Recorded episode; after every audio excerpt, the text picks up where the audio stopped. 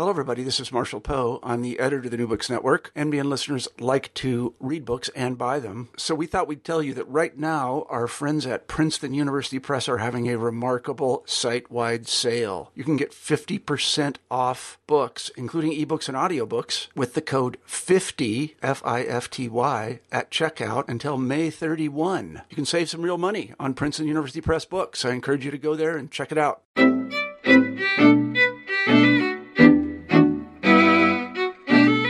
Welcome back to New Books in Jewish Studies. I'm your host, Max Kaiser. We have a great show for you today. With us we have Alisa Solomon, who teaches at Columbia University's Graduate School of Journalism, where she directs the Arts and Culture concentration of the MA program. She's here to talk about her new book, Welcome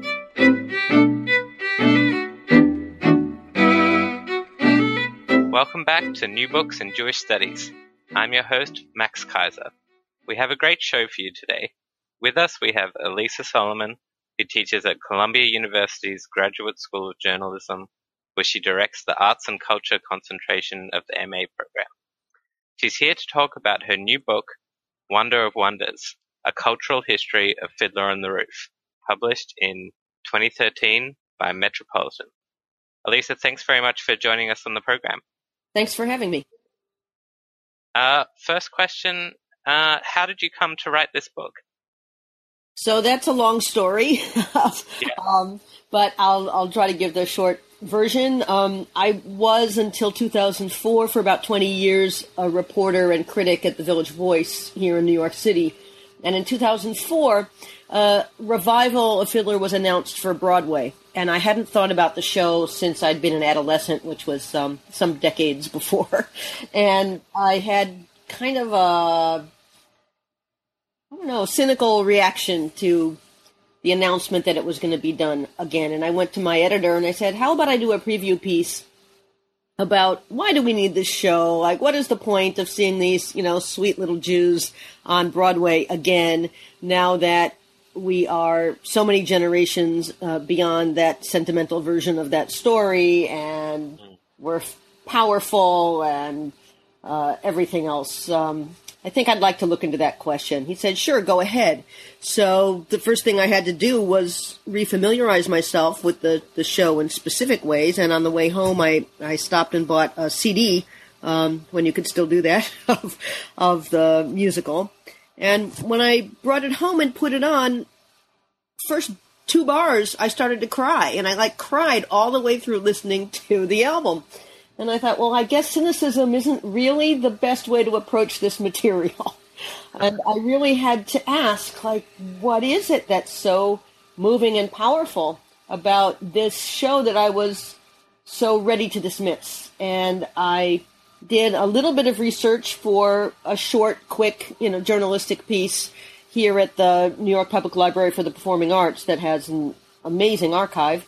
And it just whetted my appetite. I thought, there is so much more going on here. I really need to look into it. That's great. All right, so we'll get stuck into the book. Your first chapter is titled Tevye's Long Journey to the New York Stage. Mm-hmm. Tell us a bit about this journey and some of those early adaptations, and particularly about Sholem Aleichem, who was, of course, the creator of Tevye.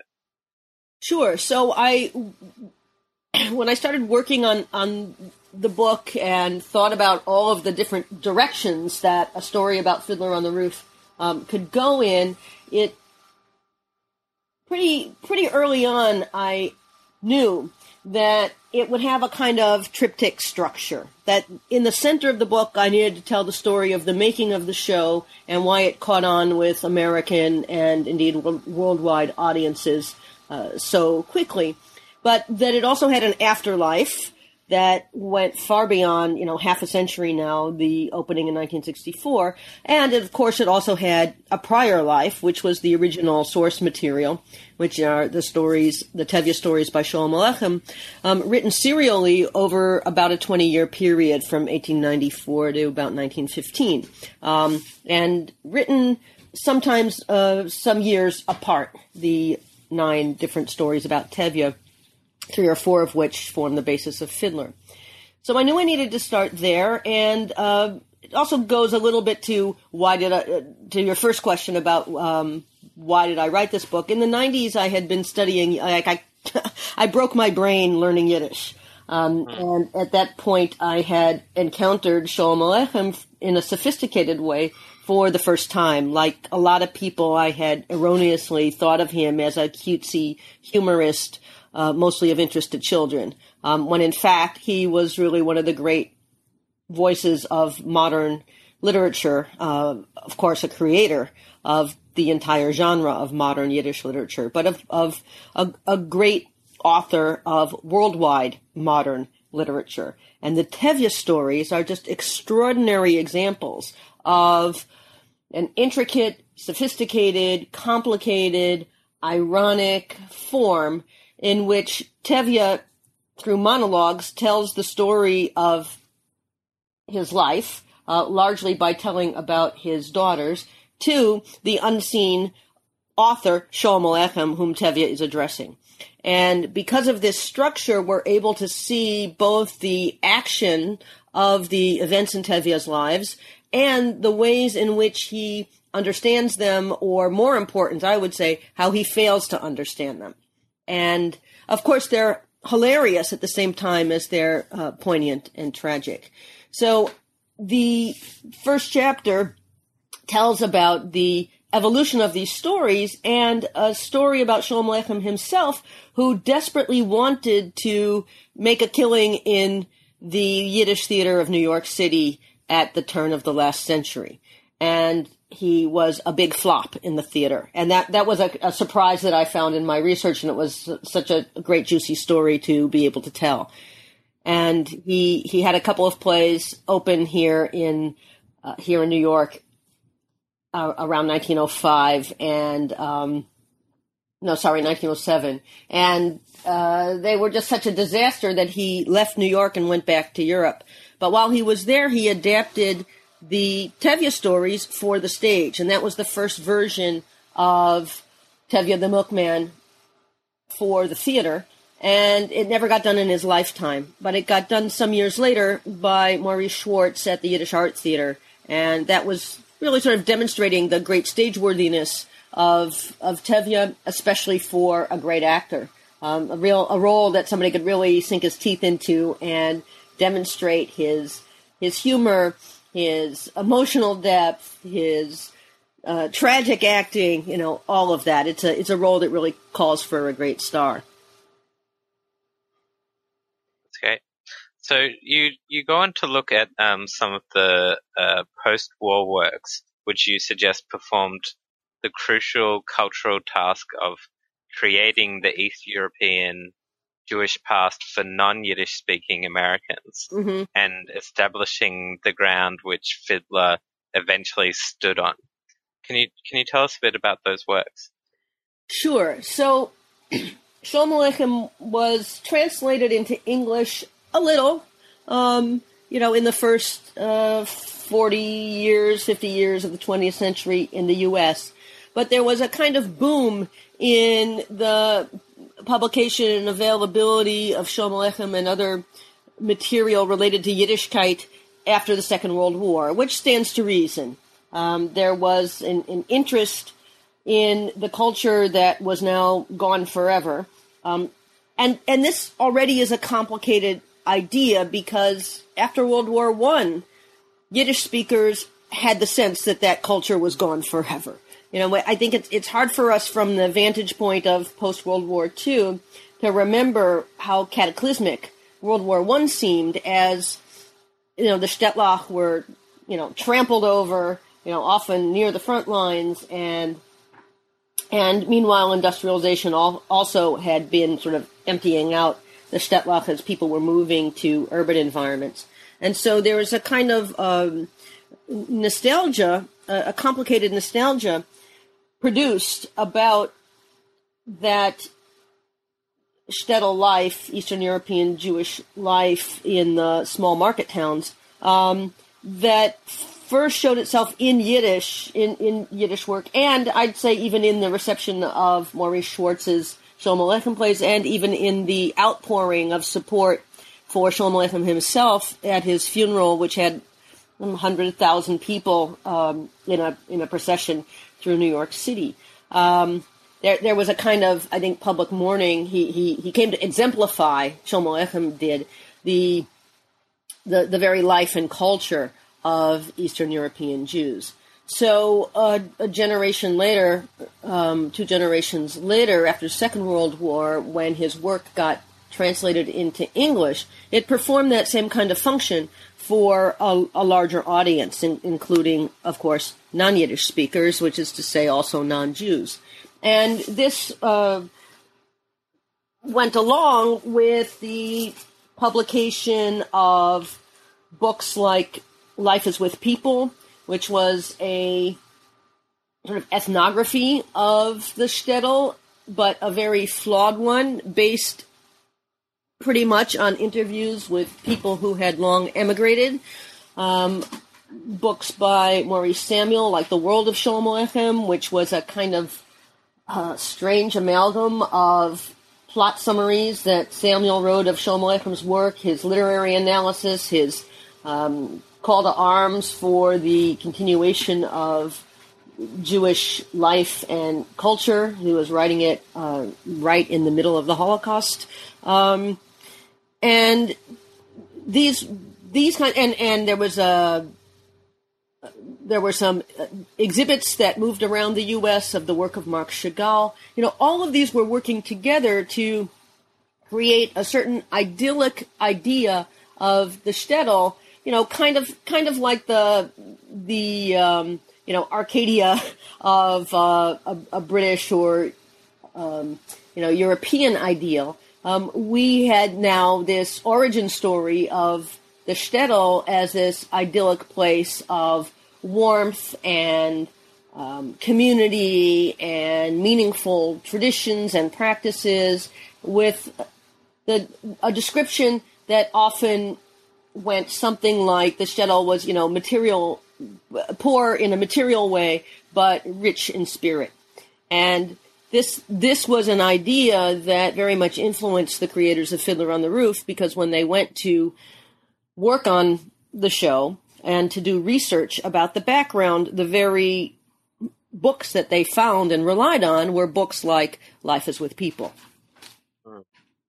That's great. Yeah. So tell us a bit about Tevye's journey to Broadway, and about that creative team that put together what would eventually become Fiddler on the Roof. Okay. Let me detour for 1 second, though, Max, and talk about the first hit in English of Sholem Aleichem on the Stage, which was not a musical. It was a collaboration in the 1950s among a number of blacklisted theater artists. Well, I mean, they weren't blacklisted from the theater. They were blacklisted from radio and film, and they got together to make theater because the theater, you know, bless its heart, was a place that was not practicing the blacklist, not observing it. And so a writer named Arnold Pearl, who had been blacklisted from radio work, got together with Howard Da Silva, an actor who had a thriving Hollywood career until he was declared a communist and could not get work anymore. And they created a theater company, and the first show that they did in 1953 was called The World of Sholem Aleichem. And it was sort of 3 one-acts based on stories by Sholem Aleichem, Yud Lamed Peretz, and a Helm story. And it was a surprise hit. People just went crazy for it, and they had done it in a hotel space. They didn't even have a traditional theater for it, and it did so well that they, when their lease for the space ran out, the space wasn't available for a few months. They then brought it back when the space became available again, and this launched an interest, a greater interest in this work. And then Pearl and Da Silva, a few years later, did an adaptation of the Tevye stories called Tevye and His Daughters. It was not as successful, but what it did do was demonstrate that this material could find an audience in English. So when the creators of Fiddler, the the librettist Joe Stein and the music and lyrics team, Jerry Bock and Sheldon Harnick, began looking for a new project to do together in the early 60s after they'd worked together and been quite successful. They thought about a Sholem Aleichem adaptation. Sholem Aleichem's novel, Wandering Stars, a terrific novel, sprawling, crazy novel about Yiddish theater troupes traipsing across the world. They had the idea that they might adapt that into a musical, but they found that it was in fact too sprawling, they thought, for the stage, though it turns out Maurice Schwartz had done an adaptation some 50 years earlier. In any case, but they loved Sholem Aleichem, and they decided to look at other works of his, and they picked up the Tevye stories, and like anybody who picks up the Tevye stories, they absolutely fell in love with them and started working on them. And then they had to start shopping them around to producers, and they couldn't find any interested producers. Producers were worried that, as many of them put it, the material would be too Jewish. According to Sheldon Harnick, one of them said, well, this is all, very fine and sweet and everything, but what are we going to do for ticket sales when we run out of Hadassah groups? So they couldn't get the backing. They went to Hal Prince, who at the time was a sort of wunderkind producer, very young and rising star of Broadway. And he said to them, well, I can't identify with this material. He was a Yekka from a German Jewish background. But why didn't they get the director Jerry Robbins to work with them? He would know how to lift the material into a kind of more metaphorical level and keep it from being too cutesy. And if they could get Robbins, then Hal Prince, would be happy to sign on as the producer. So it took a while, but that's in fact what happened. And in 1963, Bock, Harnick, Stein, and Robbins began work in earnest on what at the time was called Tevye, but eventually became the Fiddler on the Roof that we all know and mostly love. All right. Can you tell us a bit more about the development of Fiddler? What was the casting process like, and what were some of the issues that came up in the writing and staging of Fiddler? Okay. So first, let me say a little bit about Jerry Robbins first, because he was probably the most astonishing character that I spent time learning about when I was doing my research. He kept voluminous archives, and they're all here at the Public Library in New York, which is such a lucky thing. And what I learned was that he had been, as a young man, extremely unhappy about being Jewish. His parents were immigrants. He grew up in New Jersey, and he was ashamed of their accents. He felt that Jewish men were wimpy, and he had a terrible experience with a bar mitzvah tutor who kind of sat by when boys were teasing him. And he just tried to do everything he could to run away from his Jewish heritage, as he said himself in his autobiographical notes. He worked on an autobiographical theater piece that was never completed, but all of the notes are there in his archive. And he even said things like one of the reasons he was drawn to study ballet and become a dancer and choreographer in that tradition was that it was so un-Jewish. It was like the height of court respectability, and that his very, posture and bearing were changed from what he considered a kind of zlumpy, slobby, boorish, wimpy Jewish masculinity. And so part of the work of Fiddler was Jerry Robbins reclaiming his heritage through the process. By the time he was working on it, he had some experiences that made him regret that he had run so far away from that heritage, and this was kind of an opportunity for him to embrace it again. So he was a very exacting director. He had a reputation for being both brilliant and difficult. He could be very biting and cruel even to cast members, particularly actors, partially because he was a great choreographer and he worked very well with dancers, but he felt very insecure as a director of actors, and he would do things over and over and over and over again, driving actors kind of crazy because he wasn't sure how to do it. Then he'd yell at them. He was a difficult director, but everybody respected his brilliance, his vision, his diligence, his passion for this work, and not least the star of Fiddler, Zero Mostel.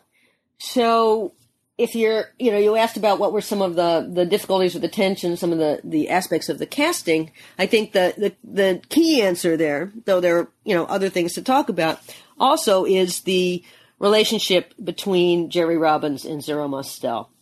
So Mostel was a great comic actor, also a painter, who had grown up in a Yiddish-speaking family in the Lower East Side of New York, and then in Brownsville, Brooklyn, in Yiddish neighborhood. He was Joe Stein, the librettist of Fiddler, had heard Yiddish as a kid, kind of knew it. His parents spoke Yiddish, but Mostel was the only one associated with the show who, as a primary creative member of the team, who really knew that culture from the inside out, who really had been steeped in it. His family was observant, and it was a big shanda for the family when he decided to become an artist, and worse, when he married a non-Jewish woman.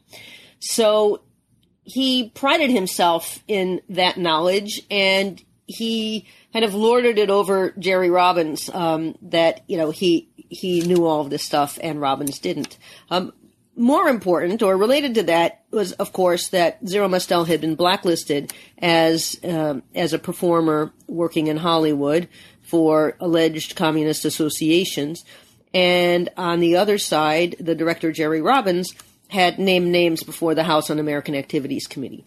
Now, there's false lore that goes around about this story that says that Robbins named Zero Mostel specifically. That is false, but it is true that he named some names, and Zero Mostel, understandably, could never forgive him for that. So there was a lot of tension between the two of them, and that's a big reason for it, but also their differing personalities. Mostel was just big and spilling all over the place and happy to be boorish and take up space and be deliberately obnoxious to try to be funny and so on. Whereas Robbins was, had that very contained ballet kind of bearing and approach to things. So they really clashed as personalities. They clashed deeply as on political terms, and their way of working was very different because Mostel would just try anything, and he had a photographic memory. He could learn lines in a moment, and he could. Joe Stein said to me he could try anything in a scene, and whatever he tried, it would seem right, because he was so great. So they had a lot of conflicts, and one of my favorite stories about that was that during rehearsal one day, they're playing a scene when Tevye walks into the house, and Jerry Robbins saw Mostel sort of touch his fingers to his lips and to the door frame of the set by Boris Aronson. And Robbins said, "What are you doing?" And Mostel said, "Well, I'm kissing the mezuzah." And Robbins says, "Well, an audience won't understand that, so don't do it again." And Mostel said, "But of course, this is something that Tevye would do," and he wouldn't stop. They kept Robbins kept saying, "All right, let's do the entrance again," and don't do that. And Mostel would just kiss the mezuzah again. And Robbins finally, I mean, he was so furious, and he wasn't the sort of personality who would like shout. Like the more angry he got, like the quieter he got and the slower he spoke. And he just said, you know, do not do that again. So then Mostel entered the stage and crossed himself. And he'd made his point, and the mezuzah kissing stayed in the show, and you know, it's easily there when it's revived by in other productions now. That's a great story. So tell us a bit more about how Fiddler was received in the United States, and what the broader sort of context was for its success. So it was received ecstatically, not necessarily by all the reviewers. The New York Times review was warm-ish, but not ecstatic. But other reviews were quite favorable. But it caught on with audiences in a way that shocked even the creators of the show. There were lines outside the box office around the block after it opened here in New York, and that had already happened in the on-the-road tryouts, first in Detroit, and then especially in Washington, D.C., where the show sold out in a flash and was very favorably received there. So I think it caught on for a number of intersecting reasons, not least of which is, you know, first and foremost, it's a really good show. So, you know, one can offer all kinds of cultural analyses as I do that I think are valid, but none of them would have been meaningful if there weren't great songs and great performances and a really moving plot and characters who you root for and feel for and all of that. And, you know, we have Sholem Aleichem to thank for much of that. So people just responded to this tremendous material, first of all. But it also caught a number of important waves in American culture and also touched on themes that were both universal and particular at the same time. So, so first about the waves in American culture, you know, first we were still in that era of, in the U.S., especially for Jewish Americans, of coming to terms with the end of Eastern European Jewish life and culture. And this was the first really big popular work to have represented that world for a wide audience. I mean, there certainly had been works that played to Jewish audiences, or, you know, you could buy LPs of Yiddish songs or, you know, plenty of books, but those were things that were consumed in the home, you know, or you could see exhibits at YIVO or the Jewish Museum, but those were Jewish spaces. This was the first work of mass popular culture, which I think it's fair to call Broadway in the 60s still a kind of mass popular culture, that addressed that slice of Jewish of the Jewish past and Jewish heritage for Ashkenazi Jews. And that was just an extraordinary thing for Jewish Americans to see on the stage. Many of them wrote fan letters to the creators, to Hal Prince, the producer, thanking them for putting across a beautiful representation of their heritage, saying things like they used to be ashamed, now they could be proud. I mean, really extraordinary and surprising responses. I think more widely, it caught the wave of concern, the concerns building over the growing civil rights movement in that period, as it makes a kind of claim for tolerance. The burgeoning of the women's movement. The show opened just months after the Feminine Mystique was published. And, you know, here we have the three daughters defying the patriarchy. I mean, still within the frame of marriage, but nonetheless, being, as Sholem Aleichem titled the story, modern children.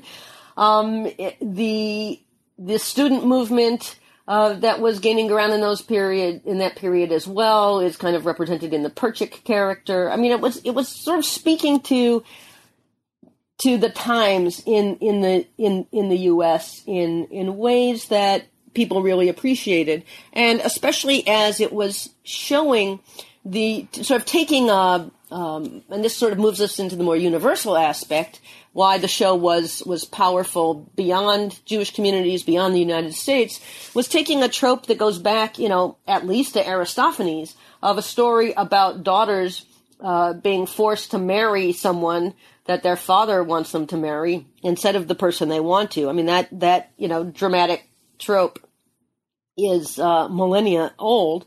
And showing it from the father's point of view more than from the daughter's point of view, which gives it a certain a fresh angle, a different kind of poignancy and point of entry.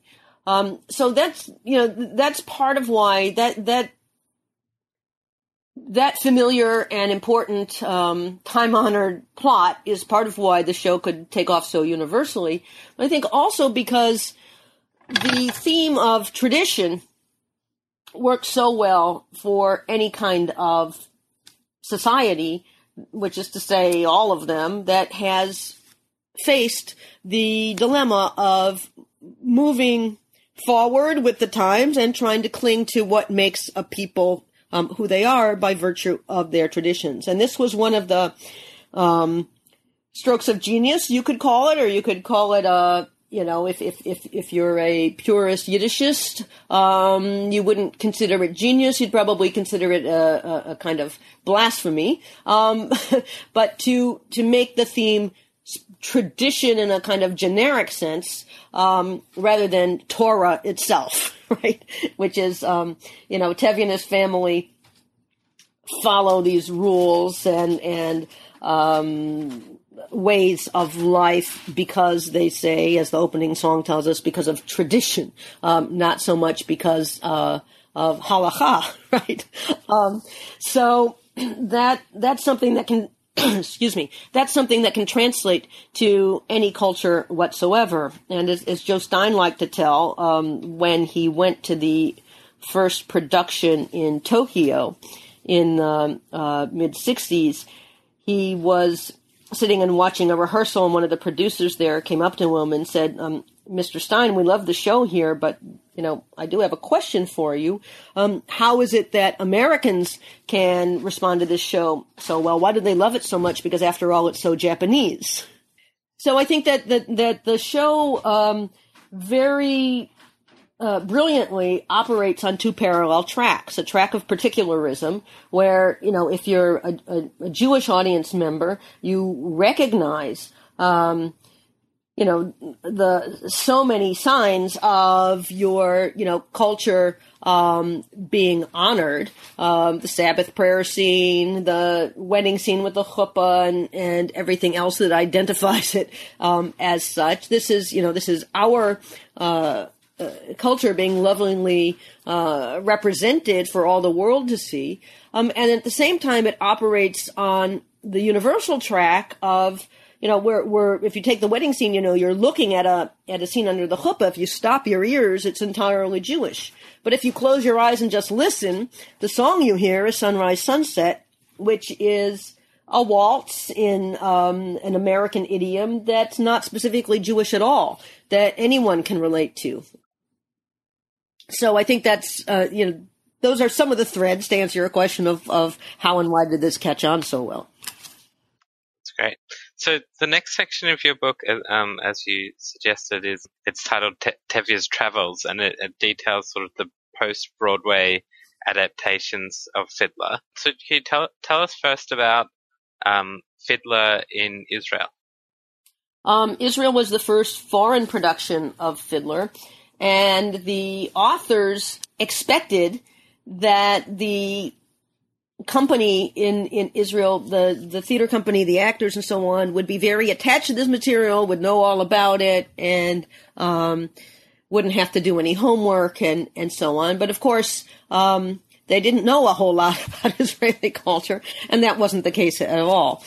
The relationship of Israel to Eastern European Jewish cultures, I'm sure your listeners are well familiar, was, you know, complicated at best. The Zionist enterprise of creating a new Jew, a muscle Jew, depended in part on leaving aside that same kind of stereotype that Jerry Robbins had about Jews, and particularly Jewish men, as wimpy and weak and you know, not the kind of Jewish man that Zionism would build. And while Sholem Aleichem maybe was read by Israelis in Hebrew translation in school, there was not a big embrace of Yiddish culture in the 1960s in Israel. The show was produced by this showbiz guy named Godek, who had had a big hit with My Fair Lady in a theater in Jaffa that he had taken over. And he was always looking for new properties, as producers call them, to produce again. And he really brought the razzmatazz of the Broadway musical into Israeli culture. The man who had translated My Fair Lady for him, Don Almagor, was in the States in the 60s. And Godek had asked him to scout for him, and he went to see Fiddler, and he was surprised. He told me that he had a kind of typical Sabra kind of attitude going in, and figured that he would not respond to it, that he would find it overly sentimental and kind of mawkish. But in fact, he was profoundly moved by it, and he called Godek and he said, we have to do this show. So Godek did bring it there. The reviews in the Israeli press were quite interesting, because whether they praised the show or hated the show, it was often in relation to what they said about how the show responded to Sholem Aleichem. So they either loved the show because Sholem Aleichem was so great in providing these stories that were turned into a musical, or they hated the show because the show wasn't true enough to the great genius of Sholem Aleichem.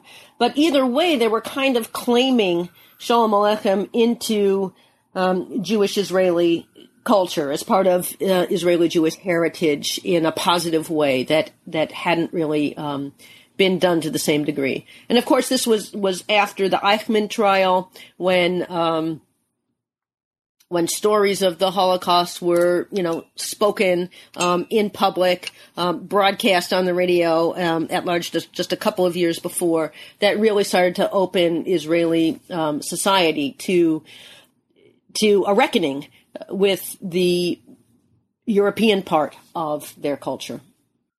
The next chapter details a remarkable production of Fiddler in a situation of racial and political turmoil at a Brooklyn school in the late 60s. Mm-hmm. Tell us about this. This was really one of my favorite chapters to do research on. Maybe because I'm a teacher and I identified with the story a lot. This was a school, a junior high school in Ocean Hill-Brownsville neighborhood of Brooklyn, at a time when New York City was engaged in some school districts, an experiment in community control of the schools. So Ocean Hill-Brownsville was one of the neighborhoods where this experiment was happening. And the experiment had to do with the frustration that African-American and Puerto Rican communities had with the failure of New York City fully and properly to racially integrate the public schools. They had worked for many years to undermine and undo de facto segregation, and were just met with, this is surprising to a lot of people. We think of that as an attribute of the South in the United States, but in fact, the North and New York City had plenty of de facto segregation. In fact, we still do. Our schools here are probably more segregated than they were in the 1960s. In any case, the communities had just kept hitting a wall of resistance, and so they finally said, well, all right, if we can't have schools together, at least let us run our own schools in our communities, and let us hire some teachers of color, let us, put Black history into the curriculum, all of these things that weren't being done yet in the 1960s. And with funding from the Ford Foundation, several school districts were identified as the place where this kind of experiment could happen.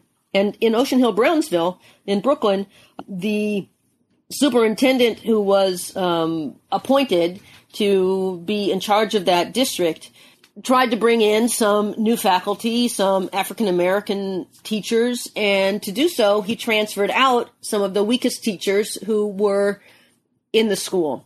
Well, the teachers union balked at that. They said he had no right to transfer those teachers. I think there were about a dozen of them.